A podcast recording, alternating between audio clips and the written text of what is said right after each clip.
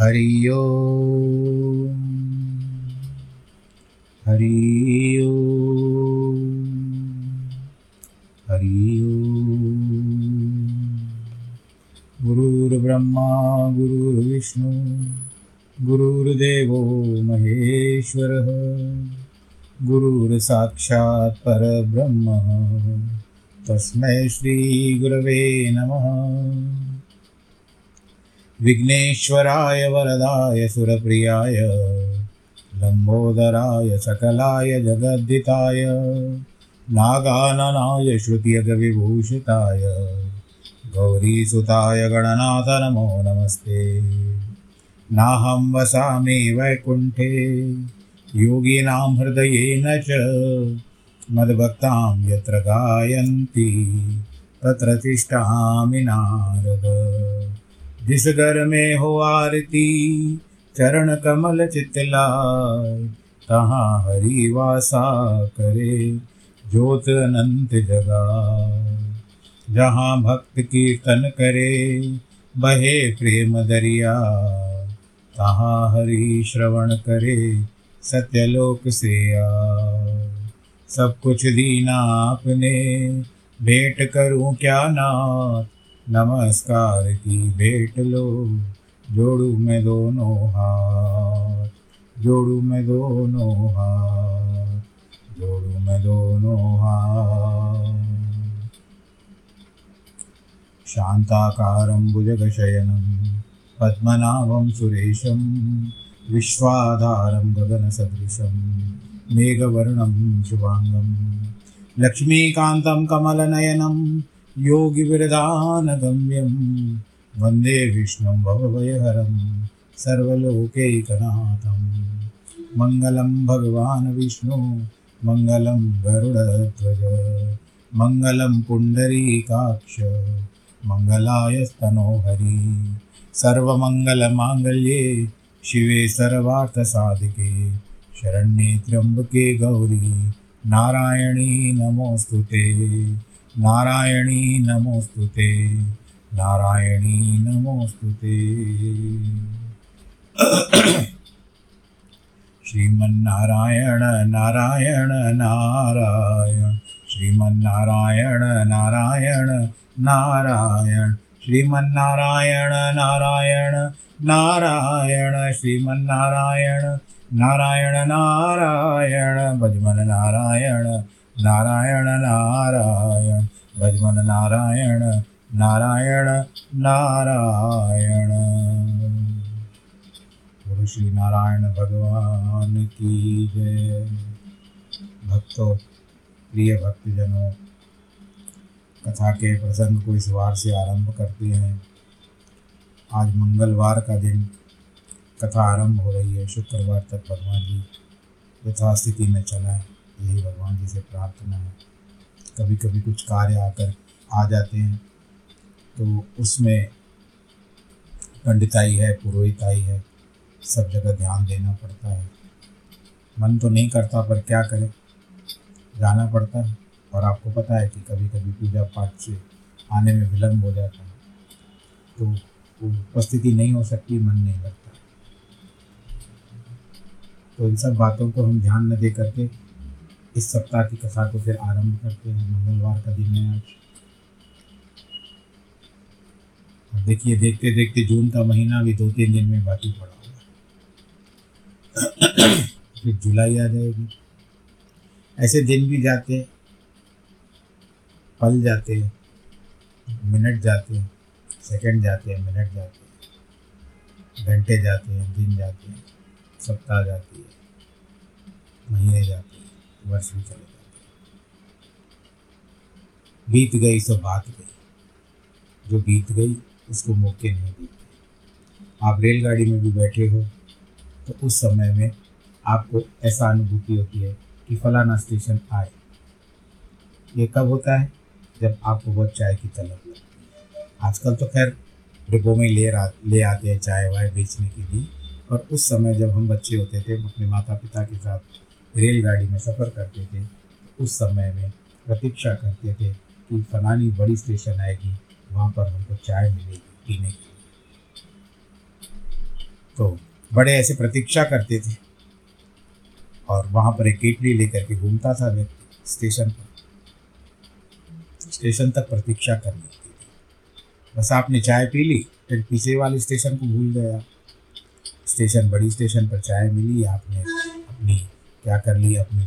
सुख, अपने आप को सुख दिया, मन भी आपका संतुष्ट हो गया, उसके बाद गाड़ी छूटी तो पिछली स्टेशन को आप मुड़ के नहीं देखते तो इसी तरह से जो भी पल बीत जाता है, उस पल को मुड़ के नहीं देखना चाहिए। हाँ यादें, कुछ अच्छी स्मृतियाँ जो आपके साथ घटित हुई हों, आप उनको सदैव अपने साथ रखो, संजो करके रखो। वो ही कभी कभी ऐसी स्थिति, परिस्थिति में आपका सहयोग तो चलिए, आज हम जिस तरह से हम सदैव दुख में भगवान जी को याद करते हैं कि दुख में स्मरण सब करे, सुख में करे न कोई। जो सुख में स्मरण करे तो दुख का को कोई।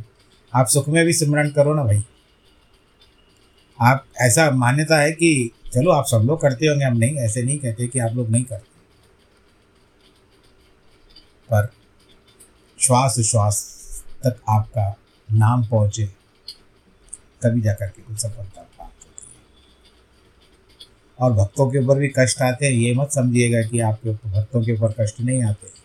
भगवान जी, उनको जब भी दर्शन देने की इच्छा करते हैं तो उनके पहले कष्ट निवारण, पहले सारे, बहुत सारे दुख भेज देते हैं, जो उनके अगले आगे आने वाले हैं।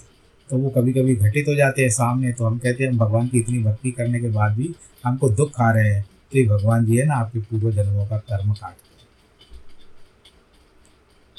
इसके लिए भगवान जी को सदैव पूजनीय है, वंदनीय है, क्योंकि हमारे भीतर ही भगवान है।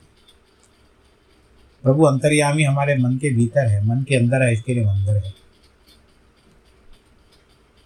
हम अदिति की ओर चलते हैं। आदित्य की माता के कारण जो दो बहनें थी, इनके पुत्र का नाम आदित्य, यानी सूर्य भगवान हुए। दिति के द्वारा जो संतान हुई, वो दैत्य हुए। अदिति के द्वारा आदित्य और देवता हुए। तो यहाँ पर बात आती है एक जो कश्यप की स्त्री थी धनु उसका ना उसके पुत्र, जो पुत्र हुए दानव हुए। रक्षा रक्षा थी उसका राक्षस हुआ। तो ऐसे क्रम से सब चलते जा रहे अब अतिथि भगवान जी की प्रार्थना कर रही है उन्होंने स्तुति की तपस्या की भगवान जी ने दर्शन दिया था। बीच में गरुड़ पुराण गरुड़ नामक एक सीरियल आया था उसमें भी जो श्रृंखला आई थी उसमें भी गरुड़ अदिति की तपस्या को दिखाया गया है। पर उसमें देवताओं जब दैत्यों ने बहुत सारा उनका तपस्या को बिगाड़ने का प्रयत्न किया तो गरुड़ ने उनकी रक्षा की थी। तब तक गरुड़ भगवान के वाहन नहीं बने थे। वो केवल कश्यप नंदनी थे और भगवान जी की आशीर्वाद से फिर उनको भगवान जी ने अपना वाहन स्वीकार कर लिया। तो यहाँ पर हम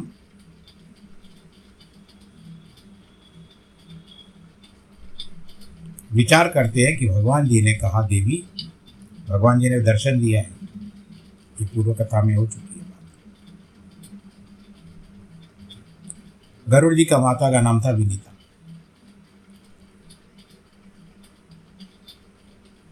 भगवान जी ने कहा, देवी, मैं आपके ऊपर प्रसन्न हूँ, आपका कल्याण हो। मैं स्वयं ही तुम्हारा पुत्र बनूँगा। क्योंकि सौत के पुत्रों से पर इतना वात्सल्य तुम्हारे सिवा अन्य दुर्लभ है। तुमने सौत के पुत्रों के साथ भी वात्सल्य रखा है।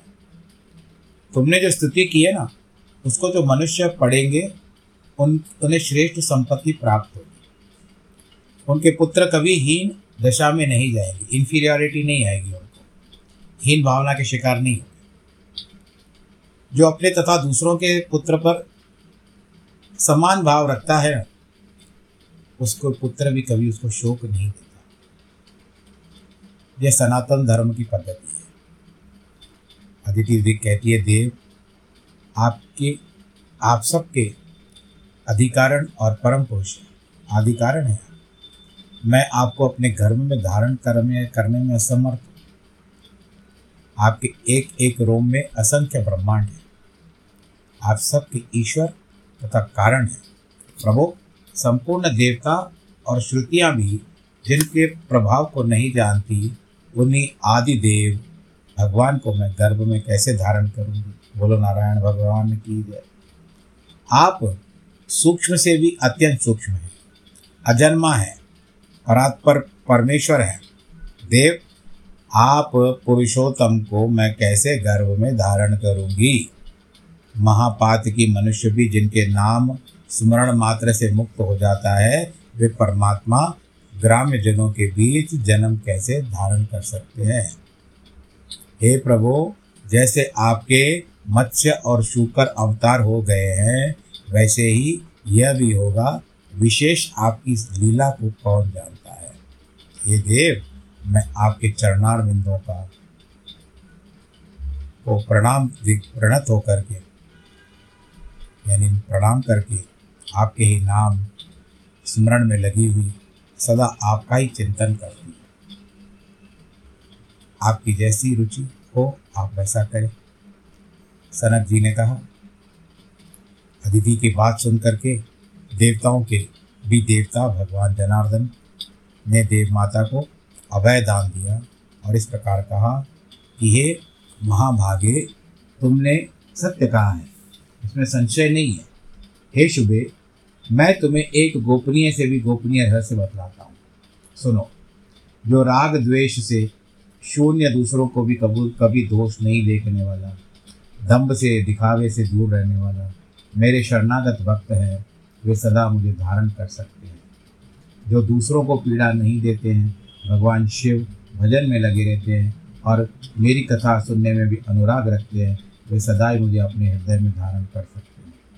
देवी, जिन्होंने पति भक्त का आश्रय लिया है, पति ही जिनका प्राण है, और उनमें आप में कभी डा नहीं है, ऐसी पतिव्रता स्त्रियाँ भी सदा मुझे अपने भीतर धारण कर सकती हैं। जो माता पिता का सेवक होता है, गुरु भक्त होता है, अतिथियों का प्रेमी और ब्राह्मणों का हितकारी होता है वह सदा मुझे धारण करता है।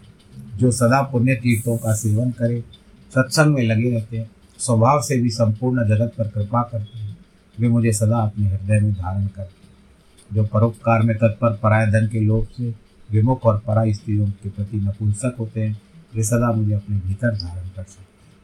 जो तुलसी की उपासना में लगे रहते हैं, सदा भगवान मात्र में जब में निरंतर तत्पर होते हैं, गऊ की रक्षा में संलग्न रहते हैं वे सदा मुझे हृदय में धारण करते हैं।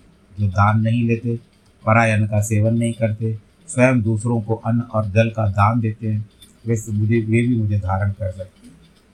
तुमने जो संपूर्ण भूतों के हित में तत्पर प्रति प्राणा साध्वी स्त्री हो, अतः मैं तुम्हारा पुत्र होकर तुम्हारी इच्छा पूर्ण करूँगा। फिर से बोलिए और नारायण भगवान की देव माता अदिति से ऐसा कहकर देवेश्वर भगवान, विष्णु ने अपने कंठ की माला उतार करके उन्हें दे दी और अभय दान दे करके वहाँ से अंतर ध्यान हो गए। उसके बाद दक्ष कुमारी देव माता अदिति, प्रसन्न चित्त से भगवान कमलाकांता को पुनः प्रणाम करके अपने स्थान पर लौट गए। कमलाकांत भगवान नारायण को कहते फिर समय आने पर विश्व वंदित महाभागा आदित्य ने अत्यंत प्रसन्नता पूर्वक सर्वलोक नमस्कृत पुत्र को जन्म दिया। वह बालक चंद्रमंडल के मध्य में विराजमान और परम शांत था। उसने एक हाथ में शंख और दूसरे हाथ में चक्र ले रखा था। तीसरे हाथ में अमृत का कलश और चौथे में दधि मिश्रित अन्न था। वह भगवान सुप्रसिद्ध वामन अवतार के रूप में प्रकट हुई। बोलो, वामन भगवान की वामन भगवान का जन्म होता है जब गणपति रखे हुए रहते हैं उस समय की जो द्वादशी रहती है, उसको वामन द्वादशी कहते हैं। उस दिन भगवान जी का अवतार माना जाता है। भगवान विष्णु के रूप में अवतारित होकर के वामन के रूप में अवतरित हुए थे। और आगे देखिए क्या भगवान वामन की कांति हज़ारों सूर्यों के समान उज्जवल थी। उनके नेत्र खिले हुए कमल के समान शोभा पा रहे थे। पीताम्बरदारी श्रीहरि सब प्रकार के दिव्य आभूषणों से विभूषित थे। संपूर्ण लोकों के एकमात्र नायक स्तोत्रों के द्वारा स्तवन करते योग्य तथा ऋषि मुनियों के ध्येय भगवान विष्णु को प्रकट हुए। यह जानकर महर्षि कश्यप हर्ष से विवल हो गए। हम लोग भी होते हर्ष से विवल इमोशनल जिसको हम कहते हैं। आँखों से अश्रुधारा बह जाती है कभी कभी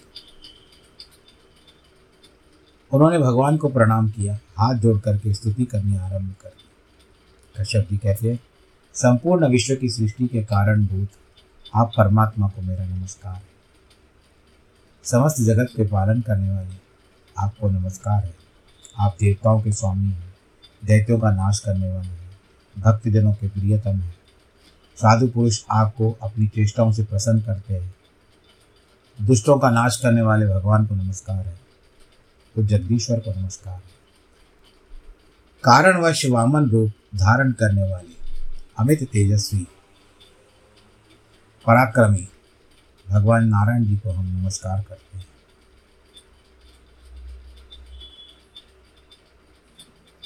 इस तरह से धनुष, शंख, चक्र और गदा धारण करने वाले पुरुषोत्तम को हम नमस्कार करते हैं। कश्यप जी की इस प्रकार की स्थिति सुन करके भगवान जी पवित्र कर देने वाले वामन हंसकर कश्यप जी का हर्ष बढ़ाते हुए कहते हैं, तात, तुम्हारा कल्याण हो। मैं तुम पर बहुत प्रसन्न हूँ। देव पूजित महर्षि, थोड़ी दिनों में तुम्हारा मनोरथ सिद्ध कर लूँगा। मैं पहले ही दो जन्मों में तुम्हारा पुत्र हुआ हूँ। तथा अब इस जन्म में भी तुम्हारा पुत्र होकर उत्तम सुख की प्राप्ति कराऊँगा। इधर दैत्यराज बलि ने भी अपने गुरु शुक्राचार्य तथा अन्य मुनीश्वरों के साथ दीर्घ काल तक चलने वाले बहुत बड़ा यज्ञ आरंभ किया। उस यज्ञ में ब्रह्मवादी महर्षियों ने भविष्य ग्रहण करने के लिए लक्ष्मी सहित भगवान विष्णु का आवाहन किया।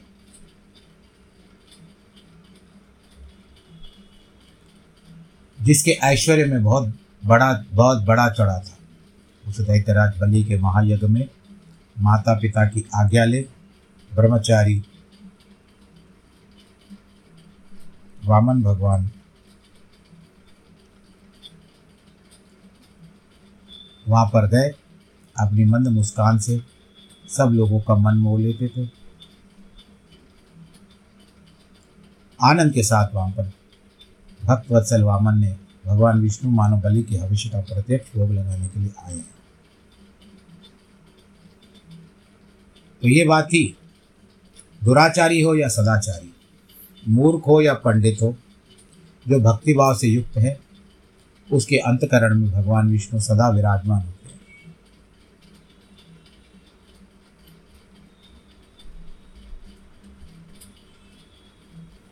अब यहाँ पर सभासदों के बीच में नारायण जानकर सभासदों से तो उनकी अगवानी में गए राजा बलि। महर्षिगण भी गए। शुक्राचार्य को एकांत में बलि को कुछ सलाह देने लगे। क्या कहते? शुक्राचार्य कहते हैं, दैत्यराज सौम्य तुम्हारी लक्ष्मी का अपहरण करने के लिए भगवान विष्णु भगवान विष्णु जो है ना, वामन रूप से अदिति के पुत्र के रूप में प्रकट हुए वे तुम्हारे यज्ञ में आ रहे हैं। असुरेश्वर, तुम्हें उनको तुमको उनको कुछ नहीं देना है। तुम स्वयं विद्वान हो। इस समय मेरा जो मत है, उसे सुनो। अपनी बुद्धि भी सुख देने वाली होती है। गुरु की बुद्धि विशेष रूप से सुखद होती है। दूसरों की वृद्धि विनाश का कारण होता है। स्त्री की वृद्धि तो प्रलय करने वाली होती है। बलि ने कहा, बलि ने क्या कहा कि गुरुदेव, आपको इस प्रकार धर्म मार्ग में विरोध का वचन नहीं करना चाहिए। यदि साक्षात भगवान विष्णु मुझे दान ग्रहण करते हैं तो इसमें बढ़कर क्या होगा? विद्वान पुरुष भगवान विष्णु की प्रसन्नता के लिए तो यज्ञ करते हैं ना। यदि साक्षात विष्णु ही आकर के हमारे भविष्य का भोग लगाते हैं तो संसार में और मुझसे बड़ा सौभाग्यशाली और कौन होगा? पुरुषोत्तम भगवान विष्णु के जीव को उत्तम भक्तिभाव से स्मरण करने के ही पवित्र कर देते हैं। जिस किसी भी वस्तु से उनकी पूजा की जाए, वे परम गति को देते हैं। दूषित चित्त वाले पुरुषों का स्मरण करने से भी भगवान विष्णु उनके पाप को कैसे हर लेते हैं? जैसे अग्नि बिना छुए भी जलाती है। उसी प्रकार जीवा के अग्रभाग पर हरि यह दो अक्षर वास करता है। वह पुनरावृत्ति रहित विष्णु भगवान को प्राप्त करता है। इस तरह से दैत्यराज बताते रहे दैत्यराज ऐसे बात कर रहे थे। उसी समय वामन रूपधारी भगवान विष्णु ने यज्ञशाला में प्रवेश किया। तथा होम युक्त प्रज्वलित अग्नि के कारण बड़ा मनोरम जान पड़ता था। करोड़ों सूर्य के समान प्रकाशमान तथा सुडो लंगों के कारण परम सुंदर वामन जी को देख करके राजा बलि भी खुश हो गए और हाथ जोड़कर उनका स्वागत किया। बैठने के लिए आसन देकर उन्हें वामन रूपधारी भगवान के चरण पखारे। उन्हें चरणोदक को कुटुंब सहित मस्तक पर धारण करके बड़े आनंद के साथ आनंद का अनुभव किया। जगत के आधार भगवान विष्णु को विधि पूर्वक अर्घ दिया। बलि ने कहा, आज मेरा जन्म सफल हुआ है। आज मेरा यज्ञ सफल हुआ मेरा जीवन सफल हो गया मैं कृतार्थ हो गया अत्यंत दुर्लभ अमोघ अमृत की वर्षा हो गई आपके शुभ आगमन से अनायास महान उत्सव हो गया इसमें संशय नहीं, भगवान आपको नमस्कार है। आप मेरा नमस्कार स्वीकार करें। यज्ञ में यजमान बलि के ऐसा कहने पर भगवान हंस करके कहते, मुझे तपस्या के निमित्त रहने के लिए तीन वर्ग भूमि दी दो भूमि दान का महात्म्य महान है। वैसे दान न हुआ, न होगा। भूमि दान करने वाला मनुष्य निश्चय ही परम मोक्ष को प्राप्त होता है। जिसने अग्नि की स्थापना की हो, उस क्षत्रिय ब्राह्मण के लिए थोड़ी सी भूमि दान करके मनुष्य पुनरावृत्ति ब्रह्मलोक को प्राप्त हो। इसीलिए भूमिदान अवश्य करो। श्री जी जीविकाहीन दरिद्र एवं कुटी ब्राह्मण, कुटुंबी ब्राह्मण को थोड़ी सी भूमि देकर मनुष्य भगवान का साहित्य प्राप्त करता है भूमिदान बहुत बड़ा दान है। उसे अन्नदान कहा जाता है अतिदान कहा जाता है। वह संपूर्ण पापों का नष्ट करता है मोक्ष का फल देता है। इसीलिए दैत्यराज तुम सब धर्मों के अनुष्ठान में लगे रहकर मुझे तीन पद पृथ्वी दे दो। वहाँ रहकर मैं तपस्या करूँगा।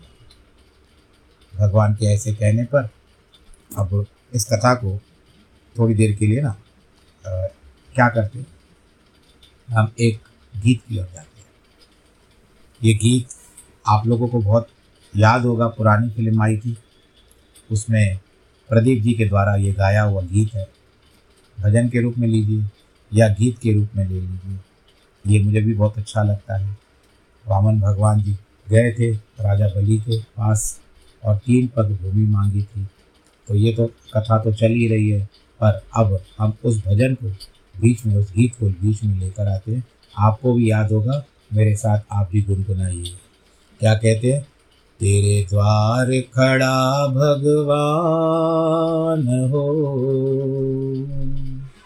तेरे द्वार खड़ा भगवान, भगत भर दे रे जोली। तेरे द्वार खड़ा भगवान, भगत भर दे रे जोली। हो, भगत भर दे रे जोली। तेरा होगा बड़ा एहसान के युग युग तेरी रहेगी शान। भगत भर दे रे जोली, ओ भगत भर दे रे जोली। तेरे द्वार खड़ा भगवान हो। डोल उठी है सारी धरती, देख रे डोला गगन है सारा। डोल उठी है सारी धरती, देख रे डोला गगन है सारा। भीख मांगने आया तेरे घर, जगत का पालन हारा रे, जगत का पालन हारा। मैं आज तेरा मेहमान करके रे, मुझसे जरा पहचान। भगत भर दे रे जोली तेरे द्वार खड़ा भगवान, भगत भर दे रे जोली हो भगत भर दे रे जोली आज लुटा दे रे सर्वस अपना मामले कहना मेरा। आज लुटा दे रे सर्वस अपना, मान ले कहना मेरा। मिट जाएगा पल में तेरा, जन्म जन्म का फेरा रे, जन्म जन्म का फेरा। तू छोड़ सकल अभमान अमर कर ले तू अपना दान। भगत भर दे रे जोली ओ भगत भर दे रे जोली। तेरे द्वार खड़ा भगवान हो। तेरे द्वार खड़ा भगवान, भगत भर दे रे जोली हो। भगत भर दे रे जोली। ओ भगत भर दे, रे जोली ओ भगत भर दे, रे जोली बोलो नारायण भगवान की जय। तो इस तरह से भगवान जी ने तीन पग भूमि मांगी थी। अब उस कथा के लिए हम कल के लिए रखेंगे, क्योंकि बलि ने जो भी वचन दिए कथा में हरि अनंत, हरि कथा अनंत कह ही सुन ही वो भी सब अब पद्म पुराण में जिस तरह से वर्णन है, और ऐसे होता है कि युग युग के समय में भी जब जब व्यास जी आते हैं, कुछ न कुछ इसमें अंतर कर देते हैं कि या तो उसमें थोड़ा सा कल्प कल्प के भेद में थोड़ा बहुत अंतर हो जाता है कथा वार्ता में। तो इस तरह से पद्म, ये जो नारद पुराण इसमें आप राजा बलि की कथा सुन रहे अब इस कथा के रूप में आगे क्या आएगा, उस हम कथा को हम कल कहेंगे। परंतु क्योंकि शुक्राचार्य ने तो मना कर दिया है, परंतु कहते हैं ब्राह्मण आए हैं, इतना बड़ा दर्शन हो रहा है उनका। तो मानी नहीं बात, उन्होंने दर्शन तो किया, भगवान जी ने भी जो मांगना था मांगा, तीन पग भूमि दे दो तो भगवान जी को तीन पग भूमि देंगे। और इसमें क्या वर्ण वैसे तो लिखा हुआ है कि जैसे तीन पग भूमि थी। आपको पता होगा कि विरोचन, इनके पिता का नाम प्रहलाद, इनके दादा का नाम, उसके दादा का नाम हिरण्य कश्यप और उसके दादा का नाम कश्यप और उनके पिता का नाम इस तरह से चलता जाता है। मरीचि ब्रह्मा। तो इस तरह से ये सारा जो झाड़ है, पेड़ है, उनके संबंध में जुड़ा हुआ तो अब हम इस कथा के पूरा करने से पहले राजा बलि का जो था, भगवान विष्णु में अटूट प्रेम था। और एक समय तो बलि की मृत्यु भी हो गई थी। ऐसा भी बताया जाता है। परंतु शुक्राचार्य जो थे, उनके गुरु, देवगुरु, जिनका अभी कहना नहीं मान रहे बलि, क्योंकि भगवान को वचन अति उत्तम मानते हैं। तो गुरु का श्राप भी प्राप्त होगा उनको। तो उन्होंने अपने सामने आए इष्ट देवता की बात को मान करके तीन भूमि तक पग भूमि दे दी। तो भगवान जी का चरण बढ़ने लगा, शरीर बढ़ने लगा। तीनों लोगों में सब कुछ दो दो दो चरणों में सारे लोगों को नाप लिया। इसमें कथा का प्रसंग किस तरह से आएगा, मैं भी कुछ नहीं कह सकता क्योंकि सामने कथा तो कल चलेगी। परंतु समय भी अभी लगभग पूरा होने को आया है। तो ये सारी कथाएँ, वार्ताएँ होती है ना, ये एक आनंद देती है। मन में उल्लास भर देती है, खुशी भर देती है। आप जब भी सुनते हो, बड़े आनंद के साथ किसी भी जो समय आपको उपलब्ध होता होगा, आप लोग सुनते हो, कथा को श्रवण करते हो, अमृत के रूप में लेते हो। तो इस कथा के प्रसंग को हम आज यहीं पर समाप्त करते हैं, प्रसंग को विश्राम देते हैं और हम भगवान जी से यही प्रार्थना करेंगे कि ईश्वर जो है ना, वो सबका है, सबके साथ रहता है।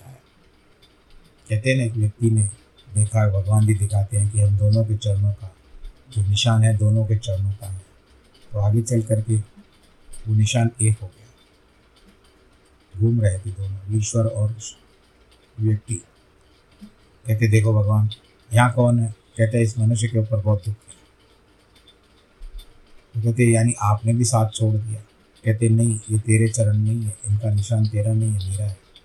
क्योंकि जब मेरे भक्तों के ऊपर दुख आते हैं तो मैं उसको अपने कंधों पर उठा करके चलता हूँ।